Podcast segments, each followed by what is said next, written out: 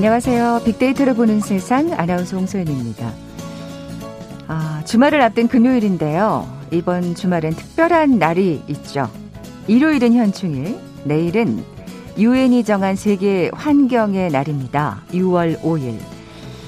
코로나19 시대에 건강을 유지하는 게 얼마나 중요한 일인지 매일 실감하고 있는데요. 건강만큼이나 중요한 것, 지구촌의 건강, 환경을 지키는 일이겠죠. 우리가 살고 있는 지구의 생태계가 파괴된다면 내 몸의 건강을 위한 노력 또한 헛수고로 돌아갈 수도 있을 겁니다. 비가 그치고 화창한 주말이 찾아온다고 하는데요. 야외 활동 계획하는 분들 많으시겠죠. 대중교통수단도 좀 더 이용해 보시고요. 자전거 타기도 좋을 겁니다. 또 일회용 용기 대신에 물컵이나 물통 활용하기, 재활용 에코 가방도 한번 사용해 보시면 어떨까요? 지구의 환경을 지키기 위한 작은 실천, 더 이상 미루면 안 될 것 같습니다. 빅데이터로 보는 세상, 매주 금요일 뉴스 빅4가 마련돼 있는 날이죠. 검색량이 많았던 한 주간 화제의 뉴스와 함께 환경의 달을 맞아서 화제의 환경 뉴스 또 빅데이터로 분석해 보겠습니다. KBS 제일 라디오 빅데이터로 보는 세상, 먼저 빅퀴즈 풀고 갈까요? 환경 관련 문제 준비했는데 이 기체의 이름을 맞춰주시면 됩니다. 자, 이것은 영하 78도 이하로 온도를 낮추면 이 고체인 드라이 아이스로 변하고요. 콜라나 샴페인과 같은 톡 쏘는 맛의 음료를 만들 때 꼭 들어가게 되죠. 또 우리 몸에 흐르는 혈액에 그 pH, 산도를 일정하게 하는데 큰 역할을 담당하기 때문에 우리 생활에 없어서는 안 될 귀중한 존재입니다. 근데 반면에 이 지구 온난화, 온실 효과의 주범이기도 해서 이것의 발생을 줄이기 위한 노력들이 이어지고 있기도 하죠. 자, 이것은 무엇일까요? 보기 드립니다. 1번 이산화탄소, 2번 산소, 3번 미소, 4번 피카소. 오늘 당첨되신 두 분께 모바일 커피 쿠폰 드립니다. 정답 아시는 분들 저희 빅데이터로 보는 세상 앞으로 지금 바로 문자 보내주십시오. 휴대전화 문자 메시지 지역번호 없이 샵 9730, 샵 9730입니다. 짧은 글은 50원, 긴 글은 100원의 정보 이용료가 부과됩니다. 콩은 무료로 이용하실 수 있고요. 유튜브로 보이는 라디오로도 함께하실 수 있습니다.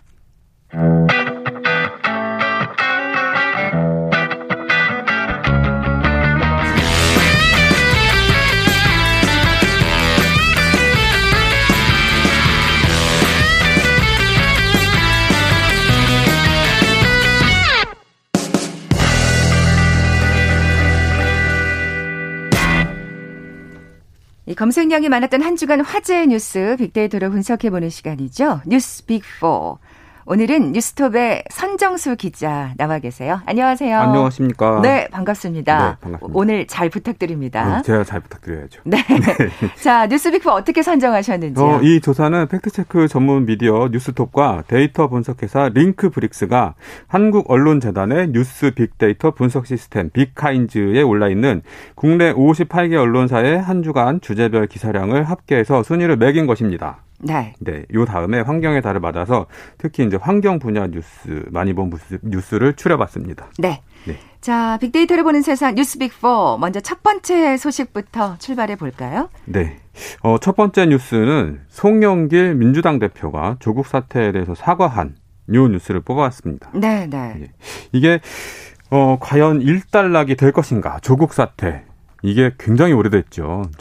문재인 정부 출범 이후에. 예, 계속해서 지금 뭐라 그럴까요? 아킬레스건으로 나가 있는 것 같아요. 문재인 정부의 아킬레스건처럼 됐는데요.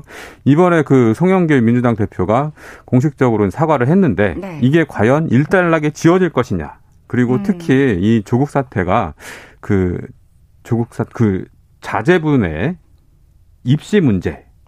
여기에 이제 그 부모가 관여하면서 있는 사람들이 지위와 권력을 이용해서 자녀를 밀어준 거 아니냐. 이 청년들이 이런 부분에 대해서 굉장히 그 상심하고 있는 부분이 많습니다. 학부모들은 학부모들대로 학생들은 학생들대로 굉장히 분노했었던 것 같아요. 그렇습니다. 더더군다나 그 조국이라는 그분의 이미지가 기존의 이미지와 너무 이렇게 배치되는 상황이었기 때문에 다들 더 충격이 컸던 것 같아요. 그리고 이게 그 내로남불, 내가 하면 로맨스, 남이 하면 불륜. 이게 이제 그 민주당이 지금 발목을 잡고 있는 키워드인데 네. 이것의 상징처럼 됐던 것이죠. 조국 사태가. 네, 네. 만약에 이 당대표까지 나서서 사과를 했음에도 불구하고 성난 그 청년들의 민심을 달래지 못한다면 도대체 이 넘어서 어떤 해법을 동원할 수 있을까?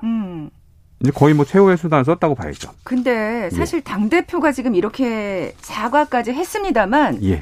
또 민주당 안에를 좀 내부를 들여다보면 예. 좀 엇박자가 나는 것 같아요. 왜냐하면 예. 이게 이렇게 첫 번째 뉴스로 사실은 뽑히게 된 게 요 즈음에 또 이 조국 전 장관이 자서전을 냈잖아요. 예, 예. 아마 자서전을 안 냈으면은 이걸 공식 사과했을까 뭐 이런 생각도 약간 들긴 하는데요. 네, 네, 예. 네. 그 조국 전 장관이 조국의 시간이라는 자서전을 출간했습니다. 그래서 이제 28일 금요일 날 이 뉴스가 많이 본 뉴스에 또 올라가죠. 네, 네. 그다음에 여야 간에 또 공방전을 엄청 펼쳤습니다. 31일 날 또 이게 많이 본 뉴스에 올라가고요. 그다음에 이번엔 여당 내부에서 과연 이게 잘한 짓이냐. 이분이 자서전을 내는 게 마땅한 거냐. 하필이면 이 시점에. 예, 예. 이 말려야 되는 거 아니냐. 뭐 이런 논란들이 엄청 많이 있었고요. 네네. 그 다음에 이제 조국 사태에 대해서 사과를 검토하겠다. 그러다가 어제 기자회견을 통해서 조국 사태를 사과하게 된 거죠. 네. 예. 그 송영길 대표의 기자회견 전문을 네. 잠깐만 좀 옮겨보자면 네. 이런 겁니다. 크게는 법률적인 문제는 재판이 진행 중인 상황이므로 결과를 지켜봐야 된다. 네. 유보, 그죠? 그다음에 조국 전 장관 가족에 대한 검찰 수사의 기준은 윤석열 전 총장의 가족 비리와 검찰 가족 비리에 대해서도 동일하게 적용돼야 된다. 이건 약간 물귀신 작전 같은 그런 느낌인 거고. 아, 이게 지금... 그 사과문인데 예. 이 부분 때문에 당내에서는 굉장히 점수를 많이 땄다 그래요. 이게 없었으면 엄청나게 반발을 불러일으켰을 거라고 하더라고요. 네, 네. 그다음에 세 번째는 법률적 문제와는 별개로 자녀 입시 관련 문제에 대해서는 조국 전 장관도 수차례 공개적으로 사과했듯이 우리 스스로도 돌아보고 반성해야 될 문제입니다. 아, 난 사실 저는 그렇게 생각해요. 이게 예. 올라가야 된다고 봐. 이게 첫 번째 문장이어야 그렇죠, 된다고 예, 생각하거든요. 그러니까 저는. 우리 네. 그 일반 사람들의 정서로는 네. 뭘 잘못하고 사과를 할 때는 제일 잘못한 부분을 갖다 놓고 먼저 그걸 사과하는 거 아닙니까? 그렇죠. 그리고 뭐 그 뒤에 이제 변명, 이유, 인제 네, 이런 게 나오는 네. 거고. 사실은 나도 그런 이런 애로사항이 있었어. 뭐 이렇게 예, 예. 뒤에다 붙이는 예. 게 사실은 미안해. 정성이죠. 하지만 네. 내 마음은 그런 게 아니었어. 뭐 이제 이렇게 네, 되는 네. 건데 약간 좀 맥락이 좀 달라요. 그래서 여기 약간 부연한 게 그 송영길 대표의 얘기가 민주화 운동에 헌신하면서 공정과 정의를 누구보다 크게 외치고 남을 단죄했던 우리들이 과연 자기 문제와 자녀들의 문제에 그런 원칙을 지켜왔는지 통렬하게 반성해야 한다고 생각합니다. 아우, 이렇게 예. 얘기를 뭐 맞는 말이죠. 네, 정말 맞는 말씀이셨네요. 앞으로 빡 나왔으면 더 멋진 그 사과문이 되지 않았을까요? 그게 또 국민들의 예. 뭐 다르게 생각하시는 또 국민들도 계시겠지만 예, 예. 저의 입장으로서는 아 예. 이게 더 앞으로 갔으면 참 더 멋진 예. 사과문이 아니었을까. 그렇습니다. 사과를 받는 입장에서. 그러니까요. 그죠? 그리고 네 번째로는 민주당은 국민과 청년들의 상처받은 마음을 헤아리지 못한 점을 다시 한번 사과드립니다. 네네. 기회가 평등하고 과정이 공정하고 결과가 정의로운 나라가 되도록 공정과 정의의 가치를 바로 세우겠습니다. 이게 사실은 이 말이 대통령이 하신 말씀이에요. 굉장히 유명한 말이죠. 예. 근데 네.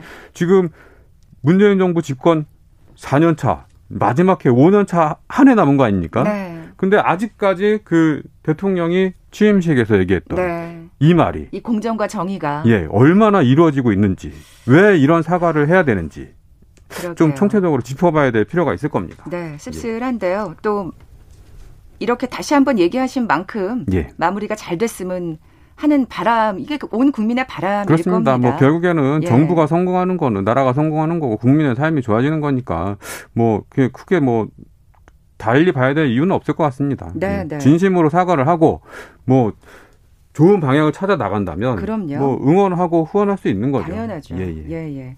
그런데 사실 그 회고록에 대해서 이 민주당 의원들도 사실 굉장히 여러 가지 목소리를 냈잖아요. 예, 예. 근데 그 모습이 그렇게 보기 좋지는 않더라고요. 그렇습니다. 근데 저는 네. 오히려 더 굉장히 갈등의 폭이 커질 줄 알았는데 네. 의외로 약간 붕합되는 수순으로 접어드는 것 같더라고요. 그만큼 위기감을 느끼는 거라고 볼 수 있겠죠. 예, 예. 예. 자, 빅데이터를 보는 세상 뉴스 빅4 두 번째 소식으로 넘어가 볼게요. 네, 슬픈 이야기입니다. 네. 슬프고 화가 나는 이야기입니다. 예.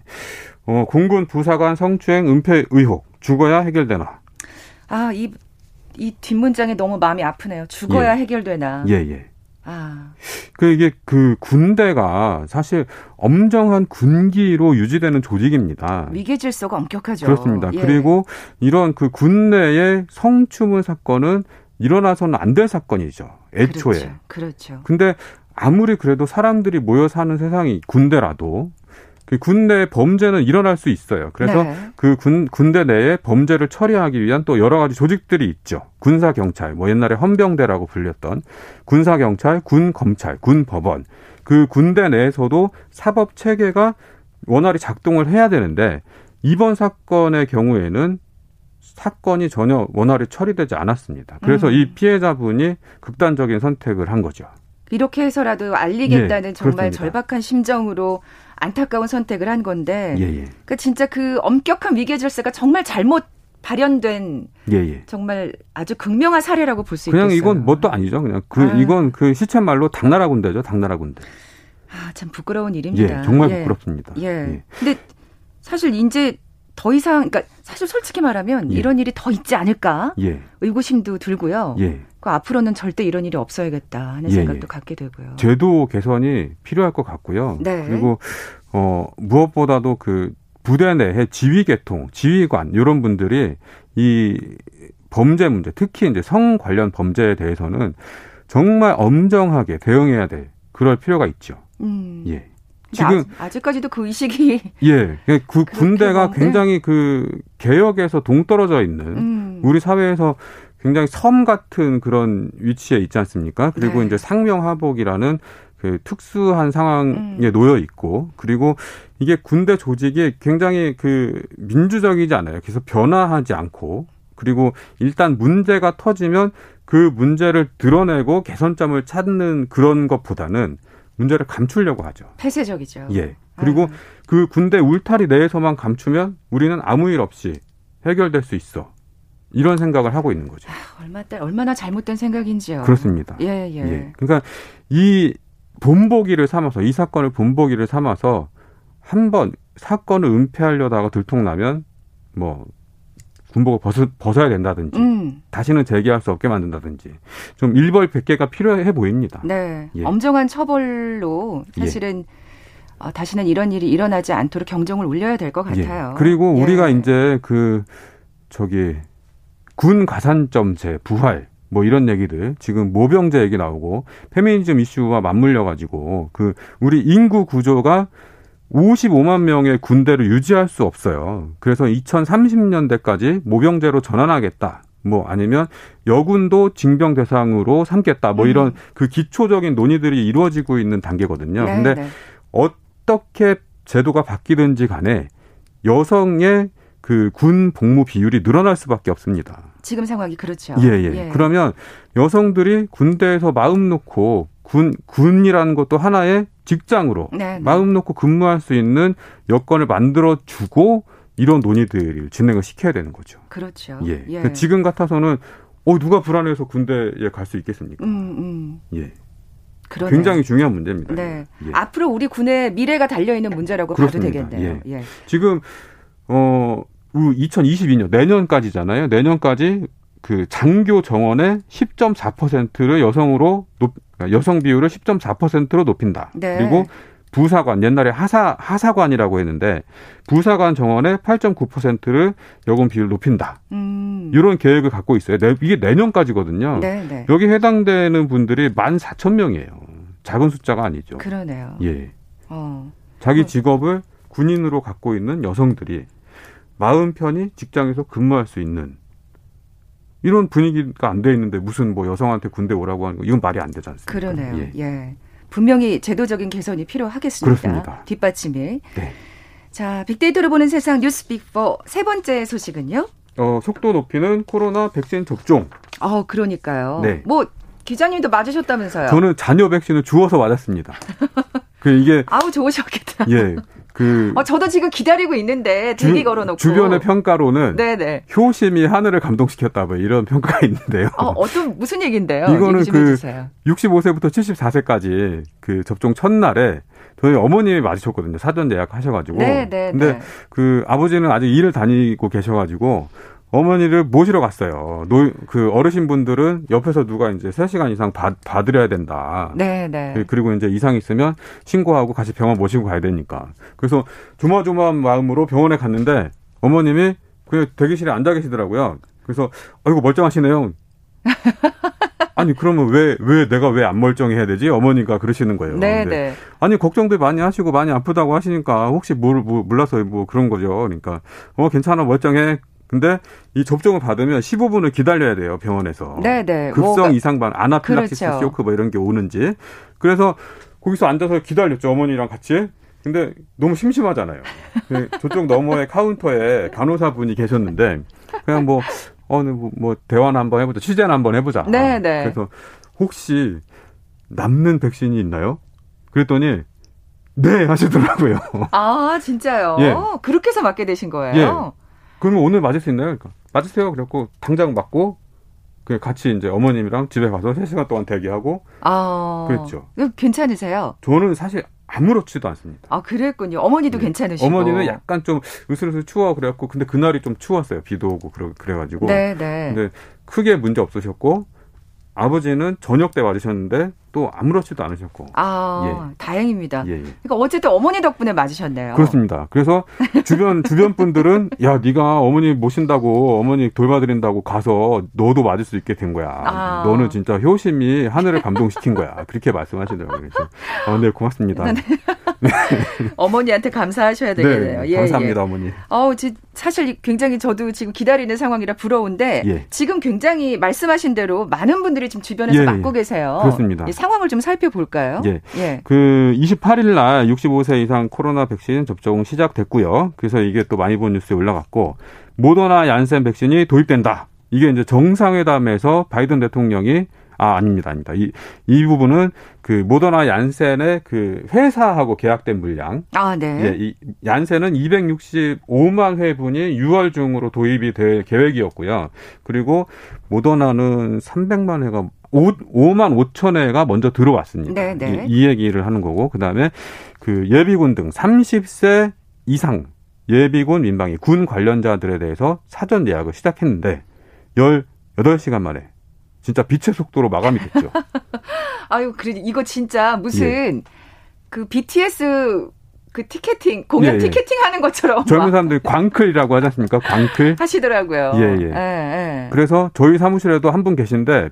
그분도 당첨돼가지고 16일 날 접종하는 걸로.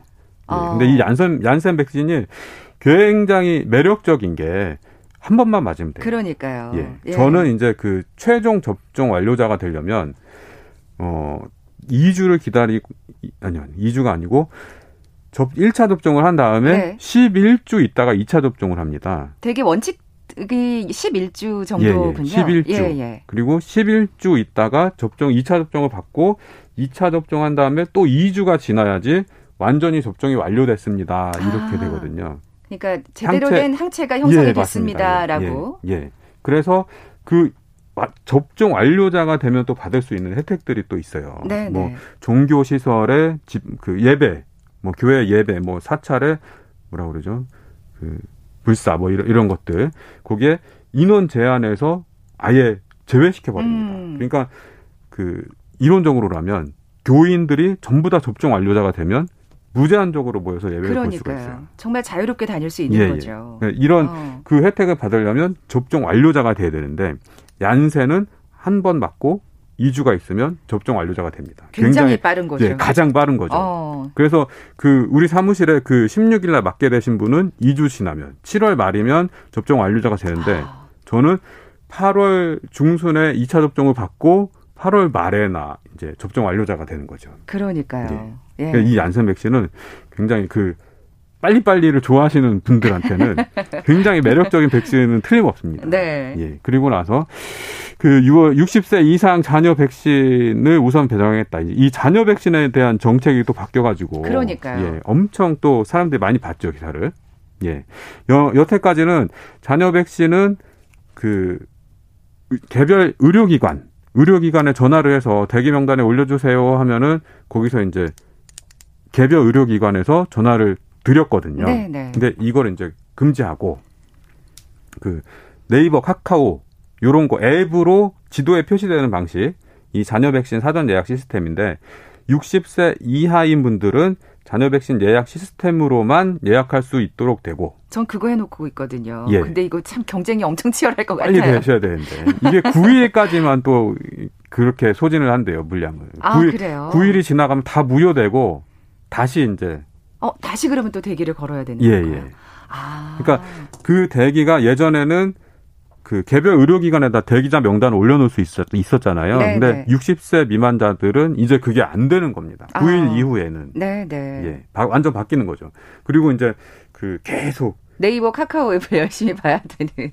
없음이 또는 0이 1로 바뀌는 순간 그걸 이제 눌러가지고 연락을 하고 출발을 해야 되는 그런 상황이 된 거죠. 아니, 어쨌든 이렇게 그 백신 접종이 속도를 높이고 있는 건 참 반가운 일인 것 같습니다. 예, 그렇습니다. 예. 뭔가 이렇게 사실 한 달 전까지만 해도 아니 이래가지고 11월 안에 우리 다 맞을 수 있는 건 맞아? 굉장히 예. 백신 의심이 들었거든요. 예. 예, 야당도 이 백신 보릿고개로 엄청 공격을 했지 않습니까? 그랬죠. 예. 그리고 이 속도로 접종하면 10몇 년이 걸린다고 보도도 나오고 그랬는데 사실... 그때마다 이제 정부는 믿어줘라죠. 네, 우리가 계획을 이렇게 세우고 이미 계약 맺은 대로 들어오고 있다. 도대체 뭐가 문제냐. 되는지 안 되는지 지켜보고 나서 안 되면 그때 비판해줘라. 그랬거든요. 그 말이 맞네요. 아니, 예. 근데 어쨌든 지금 정말 11월이면 뭔가 손에 잡히는 느낌이어서 정말 다행이라는 생각이 들고 많은 분들이 그리고 지금 안심하고 또 열심히 지금 잔여 백신을 찾으시는 것 같아요. 인터넷에 요즘에 뭐가 이렇게 막 떠도냐면 한국의 백신 접종 상황을 한눈에 볼 수 있는 이런 그래픽 자료가 이제 떠다니고 있는데 이게 뭐냐면 각국별로 그 접종률, 전 국민 대비 접종률이 이렇게 그래픽이 올라가요. 그러니까 시간이 지남에 따라서 그래프가 이렇게 올라가는 거거든요.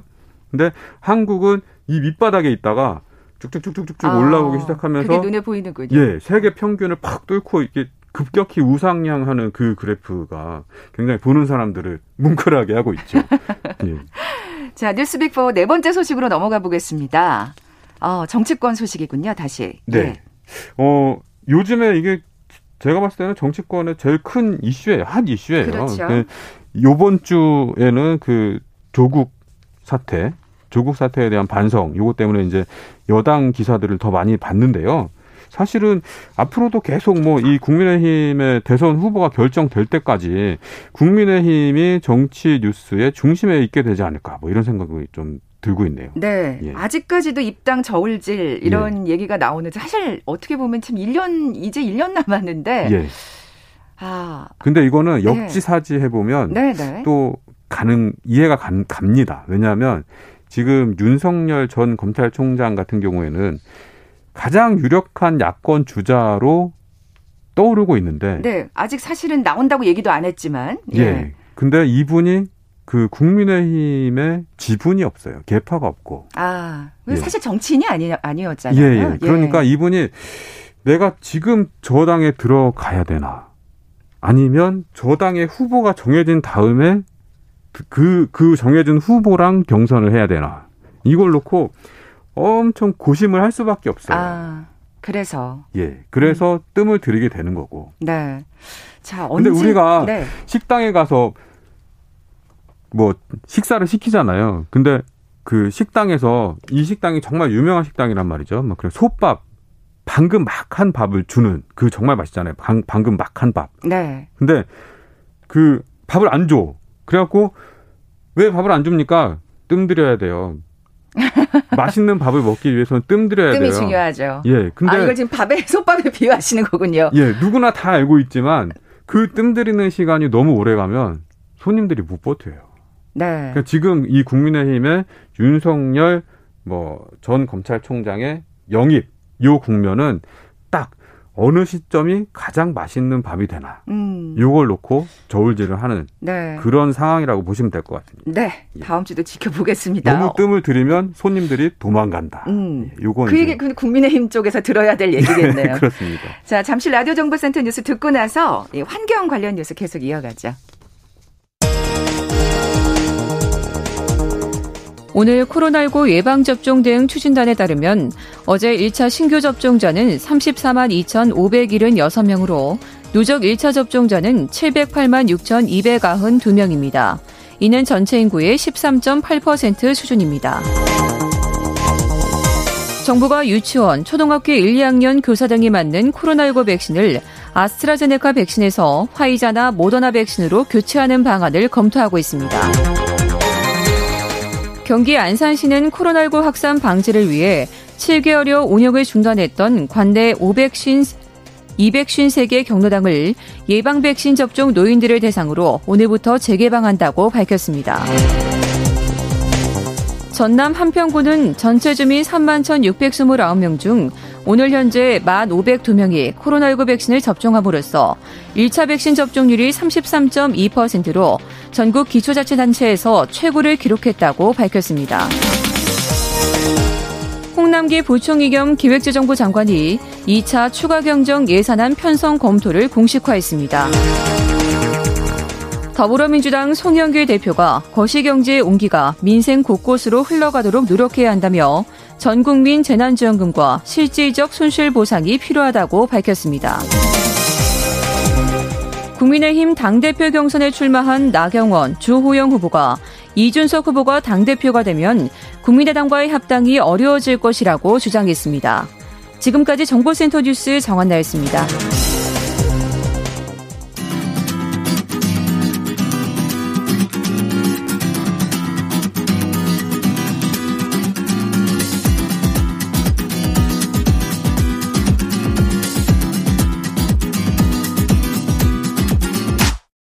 KBS 1라디오 빅데이터로 보는 세상.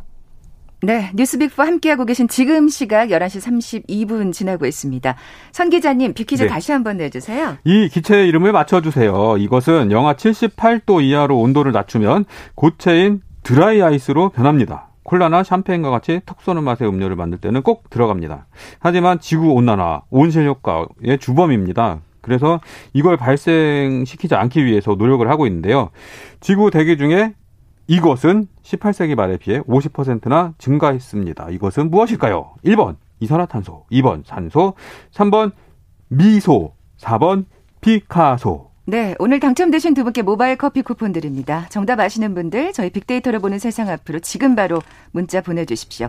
휴대전화 문자 메시지 지역번호 없이 샵 9730입니다. 짧은 글은 50원, 긴 글은 100원의 정보 이용료가 부과됩니다. 자, 오늘은 6월 환경의 달을 맞아서 이 환경 관련 소식들 준비하셨는데요. 네. 어떤 연관어들이 가장 먼저 등장하나요? 이 사실은 저희가 빅데이터 분석을 할 때 많이 본 뉴스로 분석을 하는데요. 네네. 저도 환경 분야를 취재를 오래 했지만 환경 분야 기사들이 많이 소비되지 않아요. 그래서 네. 이 연관어 검색을 시도한 거고요. 아, 그 진짜 사실 좀 안타깝네요. 네, 안타깝습니다. 예. 그래서 연관어 검색을 최근 6개월 동안 나왔던 환경 뉴스 전부 다 연관어로 분석을 해봤는데요. 1위는 기후변화, 2위는 미세먼지, 3위는 코로나19, 4위는 기후위기, 5위는 폐플라스틱 이렇게 분석이 됐습니다. 사실상 기후변화와 기후위기는 뭐 같은 카테고리로 묶으면 되니까 네네. 예, 미세먼지, 코로나19, 폐플라스틱 이게 이제 네티즌들이 가장 관심을 많이 보였던 환경 분야의 이슈입니다. 네, 예. 뭐 그 검색어만 봐도 예. 그래요. 요즘 이슈가 되고 있는 환경 문제를 여실히 알 수가 있습니다. 네. 이게 코로나19가 왜 환경 뉴스 연관어에 걸렸냐 의아해 하실 분들이 있을 것 같은데요. 이게 코로나19도 결국에는 산업 활동이 가속화되면서 그 자연의 영역을 사람들이 자꾸 침범한단 말이죠. 그래서 이 뭐 박쥐 기원설 뭐 이런 것도 있고 하지만 자연계에 유래했던 사람한테 옮지 않았던 바이러스가 자꾸 이제 그 인간이 자연의 서식지를 파괴하고 침범에 들어가면서 그 바이러스를 갖고 오게 되는 거죠. 그러면서 이 주기적으로 팬데믹 사태가 일어나게 된다. 이게 앞으로도 뭐 계속 이럴 거라는 예상들이 많이 나오고 있습니다. 그래서 이 코로나19가 환경 관련된 연관어에 포함된 걸로 분석됩니다. 네. 예. 그런데다가 이제 코로나로 인해서 정말 일회용품을 더 많이 쓰다 보니까 네, 네. 그것 또한 또 어떻게 보면 연관이 되는 네, 네. 부분일 것 같아요. 그렇습니다. 자, 환경뉴스 첫 번째 소식부터 살펴볼까요? P4G 서울 녹색미래 정상회담 개최 31일 날 있었던 뉴스인데요. 네. 이날 가장 많이 본 뉴스는 아니고 가장 많이 다뤄진 뉴스입니다. 예. 그래서 뭐 어마어마하게 다뤄졌는데 이 P4G란 뭐냐? 제가 영어 발음이 안 좋아갖고 Partnering for Green Growth and the Global Goals 2030. 네. 이게 뭐냐? 예. 저희가 사실 예. 이 P4G에 대해서 얘기를 예. 한 바 있거든요. 아 그렇습니까? 예, 그래서 아, 예, 우리 청취자분들은 예. 잘 알고 계실 네네, 겁니다. 다행입니다. 예. 녹색 경제 분야의 공공 민간 파트너십 강화를 위한 글로벌 이니셔티브. 네. 이 우리나라 공식 명칭으로 또 얘기 한번 드리자면 2021 녹색 성장과 글로벌 목표 2030을 위한 연대 정상 회의 이런 내용입니다. 그래서 환경에 관해서는 굉장히 중요한 회의죠. 예예. 네, 예. 우리나라가 그 환경 관련된 정상 회의를 개최한 적이 없는데 네. 이번이 첫 번째 환경 관련 정상 회의를 개최하게 된 거죠. 의미가 그래서, 있네요. 예예. 여기서 이제 그 한국, 덴마크, 네덜란드 뭐 이런 나라들 해갖고 한 50개국의 정확히는 45개국이고요. 45개국의 정상과 정상급. 그 인사들이 참여를 했고 그리고 세계 도시 기후 정상회의, 세계 경제 포럼 뭐 이런 그 국제 기구들도 한 20개 정도 참여했다고 합니다. 그래서 뭐를 논의를 했냐? 녹색 경제 관련 5대 중점 분야. 식량 농업, 물 에너지, 도시 순환 경제. 이런 분야에서 민간 협력 촉진을 강화해 봅시다. 이런 거 이제 논의를 했죠. 네. 근데 사실은 이게 네. 뭔가 강제하는 게 아니다 보니까 네. 뭐 이렇게 비판적인 어떤 의견도 있습니다만 네. 또 이렇게 목소리를 내면서 또 제도를 강화해 나가는 게 필요하겠다는 생각이 듭니다. 네, 사실 이 P4G가 그 가입국들이 많이 없고 많지가 않고 그리고 사실 그 국제 무대에서 환경 문제는 그 UNFCC라고 하죠. 그러니까 UN 기후변화 협약. 네. 요게 이제 가장 중심이 돼서 돌아가는 그 국제기구거든요. 근데 국제조약이고. 이 P4G는 그것이 좀 더 원활하게 네. 잘 작동하기 위해서 의제를 모아주고 서포트를 해주고 이제 요런 성격이라고 이해를 하시면 빠를 것 같습니다. 네. 예. 다음 소식으로 한번 넘어가 볼까요? 네. 서울신문이 보도를 했는데요. 효과 보는 미세먼지 계절 관리제. 이런 기사를 냈습니다. 네. 왜 이게 이제 그 아까 말씀드린 연관어 검색과 관련해서 기후 변화에 이어서 두 번째로 많은 관심을 받았던 미세먼지 문제. 요걸 다룬 기사를 한번 가져와 봤는데요. 워낙들 관심이 많으시죠, 이 미세먼지에 대해서. 예. 예. 저도 이제 많이 쓰긴 하지만 미세먼지 관련된 기사가 나가면 그 댓글에 네티즌 반응은 첫 번째는 왜 중국에 대해서 아무 얘기도 못해. 이거거든요. 민감하죠. 예. 그리고 기사 제목은 중국발 미세먼지, 중국발 황사 이런 식으로 이제 제목이 달리고요. 근데 그 한중일 공동 연구 이런 데를 보면 우리나라에서 발생되는 국내 미세먼지가 50% 이상입니다. 네, 네. 사실 우리나라에서 먼저 줄이고 나서 중국한테 요구를 할 부분이 있는 거죠. 그래서 이 계절 관리제가 효과를 보고 있다는 말씀이세요? 예, 효과를 많이 보고 있습니다. 실제로. 아, 그렇군요. 칭찬받을 부분인 건 틀림없는 것 같습니다. 네. 예. 자, 지금까지 뉴스 빅4 오늘 선정수 기자와 함께했습니다. 고맙습니다. 네, 고맙습니다. 자, 오늘 빅퀴즈 정답은 1번 이산화 탄소였죠. 모바일 커피 쿠폰 받으실 두 분입니다. 4444님. 뜨거워진 지구를 식혀주고자 살수차 운전하신다고 아유 큰일 하시네요. 잠시 쉴 때 커피 한잔 하시죠. 그리고 3288님. 제 이름이 이선화인데요. 초등학교 때 별명이 이산화탄소셨다고. 에코팩 쓰면서 이산화탄소 줄이기 동참 중이라고 하셨습니다. 두 분께 선물 보내드리면서 물러갑니다. 빅데이터로 보는 세상 월요일에 다시 뵙죠. 고맙습니다.